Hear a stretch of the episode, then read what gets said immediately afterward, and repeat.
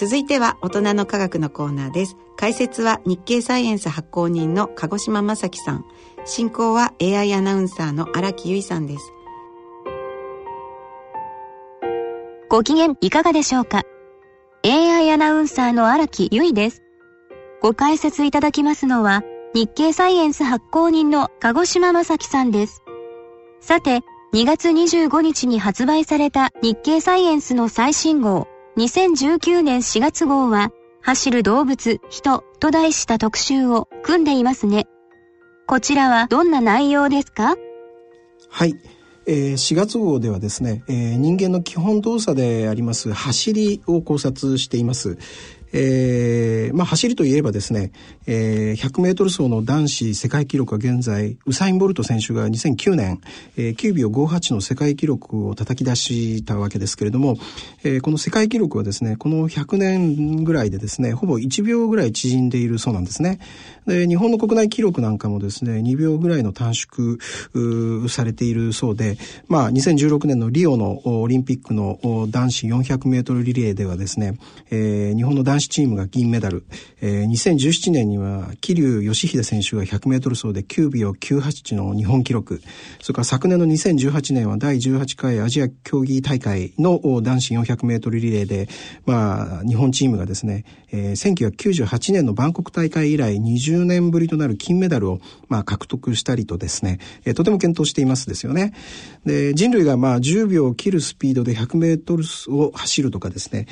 何十キロもの長距離を走り切れるのにはですね、訳がありまして、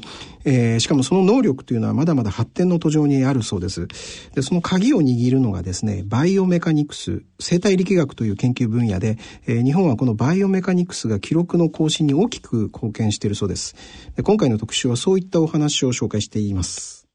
バイオメカニクスの分野では、これまで一体どんな研究がされてきたのですか？はい。長年この分野の研究に取り組んでこられたお一人がですね、大阪体育大学の伊藤明名誉教授です。で、伊藤先生はですね、今から、約50年ほど前の1970年代前半ですね、ポーランドの女子短距離選手でありますイレーナ・シェビンスカ選手の走りとですね、そのコーチの指導を見聞きしていてですね、あることに気づいたそうです。で、シェビンスカ選手というのはですね、1964年の東京オリンピック、この時の女子200メートルで銀メダル、それから次のメキシコオリンピックではですね、世界新記録でですね、見事金メダルに輝いた選手なんですね。で、伊藤先生が見学した時ですね、彼女のコーチは、ももを高く上げて走れと、それから地面を蹴るときは膝と足首は伸ばすようにと指導していたそうなんですね。で、このコーチのアドバイスはですね、当時の日本の指導法と合致していたんですけれども、伊藤先生はですね、全速力で走るシェビンスカ選手のフォームと、それからこのコーチのアドバイスに食い違いがあるように感じられましてですね、特にですね、膝はあまり伸びていないように見えたそうなんですね。で、そこで伊藤先生はですね、学生約30人にそれぞれ全速力で走ってもらって、太ももの角度を測定しました。で、その結果ですね、太ももの角度はですね、学生ごとに点々バラバラだったほかですね、シェビンスカ選手のフォームで違和感を感じた地面を蹴る時の膝の伸び、これもまちまちでした。キック動作の時のですね、膝の角度の変化を調べると、同じ学生が速度を上げればですね、確かに膝を伸ばす動きっていうのは大きくなったんですけれども、全速力で走った場合には、速さと膝の伸ばし方は無関係でした。むしろですね、全速力で膝を伸ばそうとする動きが小さくなったくらいで、練習では太ももや膝のことを意識していても、いざ全速力を出す本番となると、体は異なる姿勢をとっていて、これは大きな発見だったということだそうです。他の世界的なアスリートではどうだったのでしょうか。はい。伊藤先生はですね、1991年の世界陸上の東京大会で、この時に9秒86の世界記録を叩き出したカール・ルイス選手だとか、同じく9秒81を出したリロイ・バレル選手、こういった一流の選手の走り方を計測しました。そうするとですね、彼らもやはり膝を伸ばしていませんでした。で、伊藤先生はですね、国際学会でですね、この2人の選手のコーチだった、トム・テレツコーチにですね、この計測結果を見せたところですね、テレツコーチもですね、太ももや膝の動作については同じ見解だったそうです。で、やがて伊藤先生らのこうした考え方はですね、指導の現場にも少しずつ取り入れられていってですね、フォームが、改められたそうです。それによりましてですね、日本記録はですね、1968年以降ずっと10秒3台を切れずにいたですね、100メートル走。この記録がですね、1988年には10秒2台に突入しまして、1997年には10秒0台まで伸びたということです。で、伊藤先生はですね、それからも様々な選手のデータ解析を進めましてですね、やはり全速力で走る試合の時の走りでは太ももが上がらずですね、膝が伸びていないということを確認しました。で、世界王者のボルト選手なんですけども、彼のフォームもですね、この4月号の29ページに掲載されている通りですね、地面をキックする足の膝はピンと伸びていません。このようにですね、伊藤先生がある意味で一石を投じてからですね、短距離走をめぐる、日本のバイオメカニクスの研究はですね、加速していったということです。もう少し詳しく、研究の中身を教えていただけますか？はい。もう少し短距離走を例に考えてみましょう。短距離走はですね、用意ドンのスタートから最大速度に加速する、加速フェーズとですね、それからその後に速度が落ちる減速フェーズに分かれます。で、タイムに一番効いてくるのはこの前者で、到達する最大速度です。で、人間は走るときですね、足が地面をキックしたときの力を使って体を加速しています。加速するときに力を発揮するのは、これまで、太ももの大腿二頭筋だと考えられてきたんですけれども、伊藤先生らの研究では違っております。走るときのフォームを、スローモーションでちょっとイメージしてみてほしいんですけれども、前へ繰り出した足が地面についた瞬間、着地の動作が体にブレーキをかけるわけですね。で、加速のためにはですね、今度は地面から受けた力に耐えた後で、逆に地面を蹴って反発する力、これを得る必要があります。そこで伊藤先生らはですね、トレッドミルと呼ぶですね、ベルトコンベヤーの上を走る装置の上をですね、大学の選手に走ってもらいまして、足と地面の間で受け渡される力の関係を調べました。その結果ですね、足が着地してから初めの 0.06 秒程度の間がブレーキ、それから後半の 0.06 秒が地面を蹴る加速の時間だというふうに分かりました。で、この前半と後半で明確な違いが見られたのは、前半のブレーキの時には太ももの大腿二頭筋が働いて、後半の加速の時には大腰筋などが働いていたそうです。で、この大腰筋というのはですね、足の大腿骨と脊椎の末端にある腰椎をつないでいる筋肉です。足の付け根をですね、回転させる外旋と呼ぶ動作にも関わる筋肉で、キックの時に大腰筋を効果的に動かせば、キックする足の付け根にある骨盤を前に押し出せるということです。で、この時にですね、膝であるとか足首を下手に動かすと、足の付け根で発揮した力がかえって減災されるということです。足の筋肉で、足を動かすよりも体の中心に近い部分で足を動かした方がエネルギー効率は高いわけで、伊藤先生はですね、骨盤を前に押し出してキックの力をですね、発揮することがより良い加速のためには重要というふうに分析されています。そうしますと、人間が100メートル走で9秒を切ることも可能なのでしょうか？はい。専門家の中にはですね、9秒3レベルの記録が達成できるという見方があります。で、ご指摘の通り9秒の大台を切るのはできるのだろうかというとですね、条件によっては切れるという見方があります。神奈川大学の衣笠隆太教授はですね、ある条件で走れば2050年頃には9秒を切っているかもしれないというふうに、見ておられます。で、その条件というのはですね、2足走行ではなくとですね、4足走行なんですね。4足走行というと、手足を地面について走るわけですか？とても面白いですね。はい。衣笠教授はですね、4足走行100メートルのギネス世界記録保持者であります、伊藤健一さんの走りを解析しています。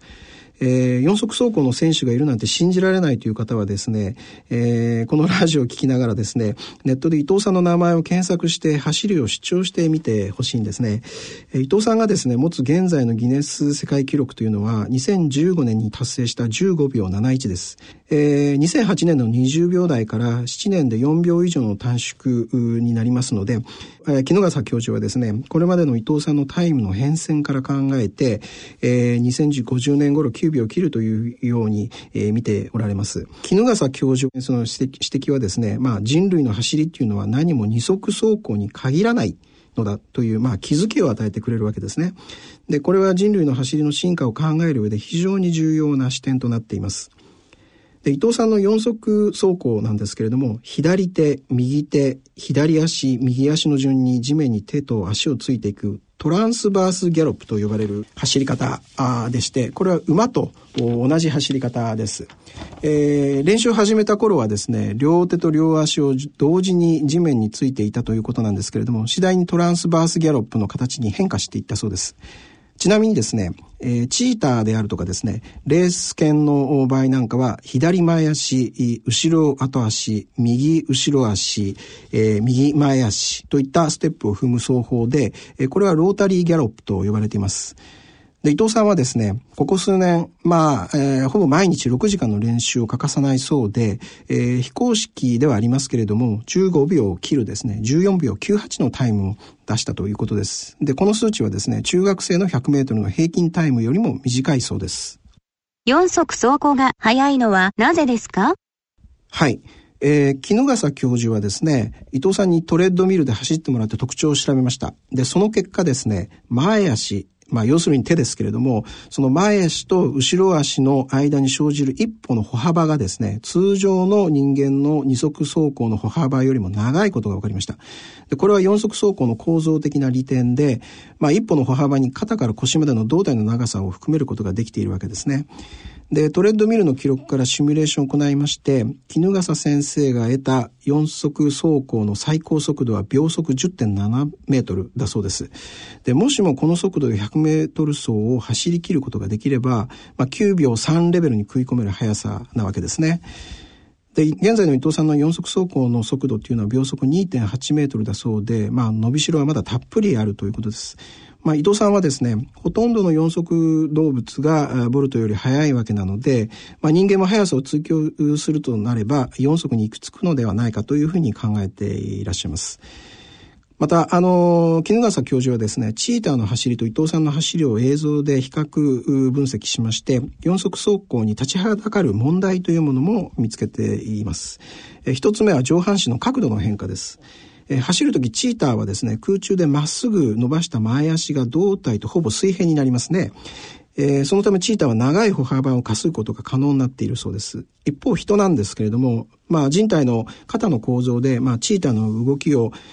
果たしてどこまで真似られるのかというところが未知数です。で、二つ目は背中の骨、つまり脊柱の柔らかさです。チーターの脊柱というのは大きくしなって推進力に寄与しているんですけれども、これは脊柱が硬くなった人体には非常に難しい芸当で、衣笠教授は、脊柱の硬さがですね、二足歩行の代償なのかもしれないというふうに見ておられます。ところで、人類の進化を考える上で、二足走行は重要な視点だそうですが、一体どう関係するのですか？はい。実は進化の側面からするとですね、二足走行は見過ごされていたそうです。人類学はですね、4足から2足の歩行の変化にはかなり研究と議論の労力を費やしてきたんですけれども、走りについてはそこまで関心を寄せてこなかったそうです。ただ、半世紀以上前の1950年代から60年代には議論が活発になされました。で、1950年代当時の人類学ではですね、狩猟採集民族の研究が盛んで、アフリカの原野で狩りをして暮らす狩猟採集民族ですね、その生活を調べることで人類進化のヒントを得ようとしていました。で、その流れの中で走りが人類進化に必要だという議論が浮上しました。つまりですね、狩猟には必ず獲物を追いかける行動が伴うわけですね。で、獲物の動物の逃げるスピードというのは人間よりも速いと、人類よりも速い。で、そこで人類は持久戦に持ち込むわけです。で、獲物をどこまでも追跡して、弱ったところで仕留めると。で、そのためには長距離を走るための様々な能力が必要になる。そこで身につけたのが、例えば汗をかく能力で汗腺を発達させて熱を体内から放散して、体の毛、体毛を少なくすることで外気が肌を直接冷やせるようになったと。で、人類を含めて動物っていうのは体内の深部の体温が一定以上に達すると命が危険にさらされるわけですね。加熱を防ぐためにいずれ走ることをやめて立ち止まらざるを得なくなる獲物に対して、ある意味で効率的なラジエーターを備えた人類は有利になるわけです。ただこうした議論を裏付けるようなですね、筋肉の発達具合を正確に読み取れるような化石とかは少なかったので、研究は進みませんでした。ところが状況が変わったのは主に2000年代になってからで、世界中で各時代の運動に関わる足や骨などの断片的な化石が数多く見つかったとかですね、から現代の他の動物での運動の解析の研究が進んで、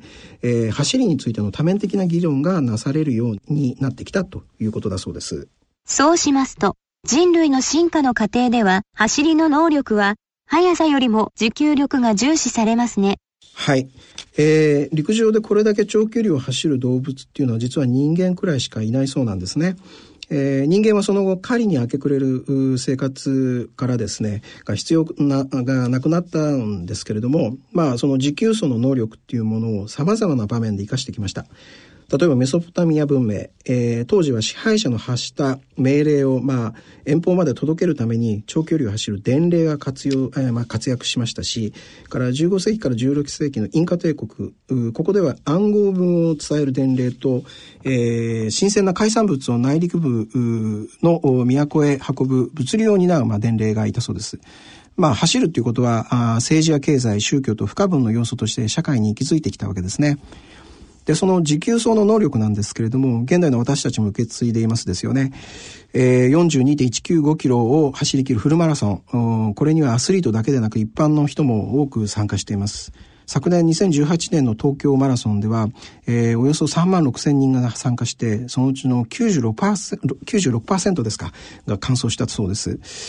で、フルマラソンのこの記録っていうのは年々更新されています。100年余り前の1908年の世界記録は2時間55分18秒だったんですけれども、2018年には2時間1分39秒まで短縮されました。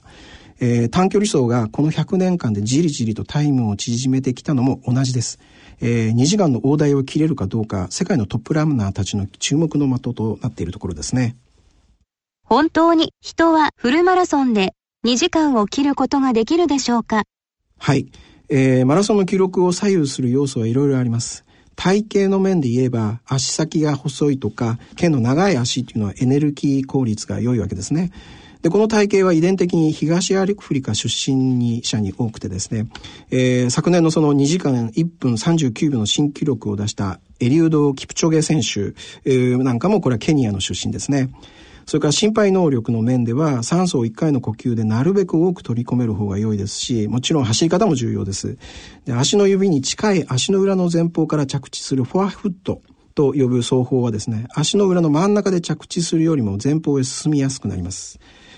また生理学的な分析によりますとですね、マラソンというのはグリコーゲン貯蔵量との戦いとも言われているそうで、マラソンを走り切るには筋肉の動力源となる、グリコーゲンが、例えば体重が60キロの人ですとですね、約2500キロカロリーぐらい必要になるんだそうですが、体内のグリコーゲンは、肝臓に300キロカロリー、それから筋肉に1500キロカロリーしか蓄えられていないので、グリコーゲンが不足すると、代わりに脂肪が消費されるわけですけれども、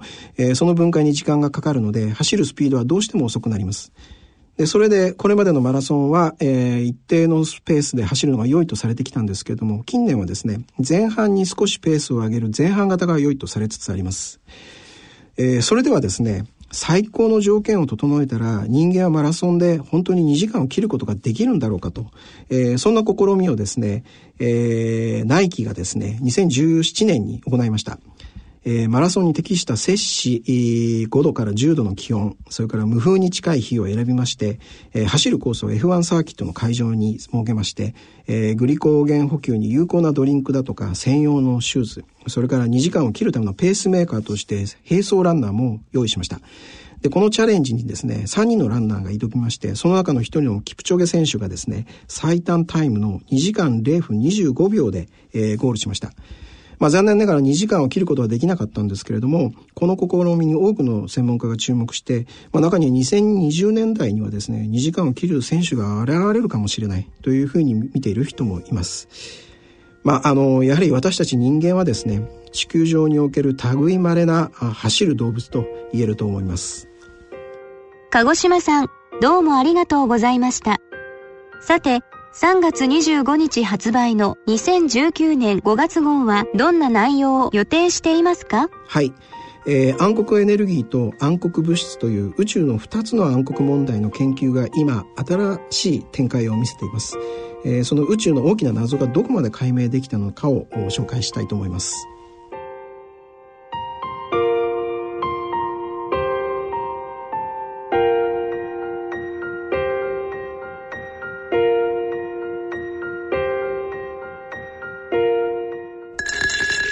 大人の科学のコーナーでした。